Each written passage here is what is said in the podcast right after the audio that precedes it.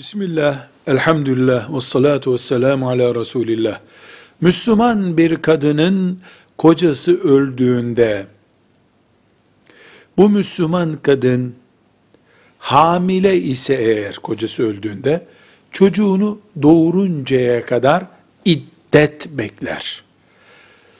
Eğer hamile değilse, dört ay on gün iddet bekler müddet beklemek demek, kocasının evinde süslenmeden, evlilikle ilgili bir süreç işletmeden, evlilik görüşmesi yapmadan mesela, veya evliliği çağrıştıracak, işte nişandı, sözlü gibi bir iş yapmadan, dört ay, on gün kocasının evinde bekler. Buna iddet beklemesi diyoruz.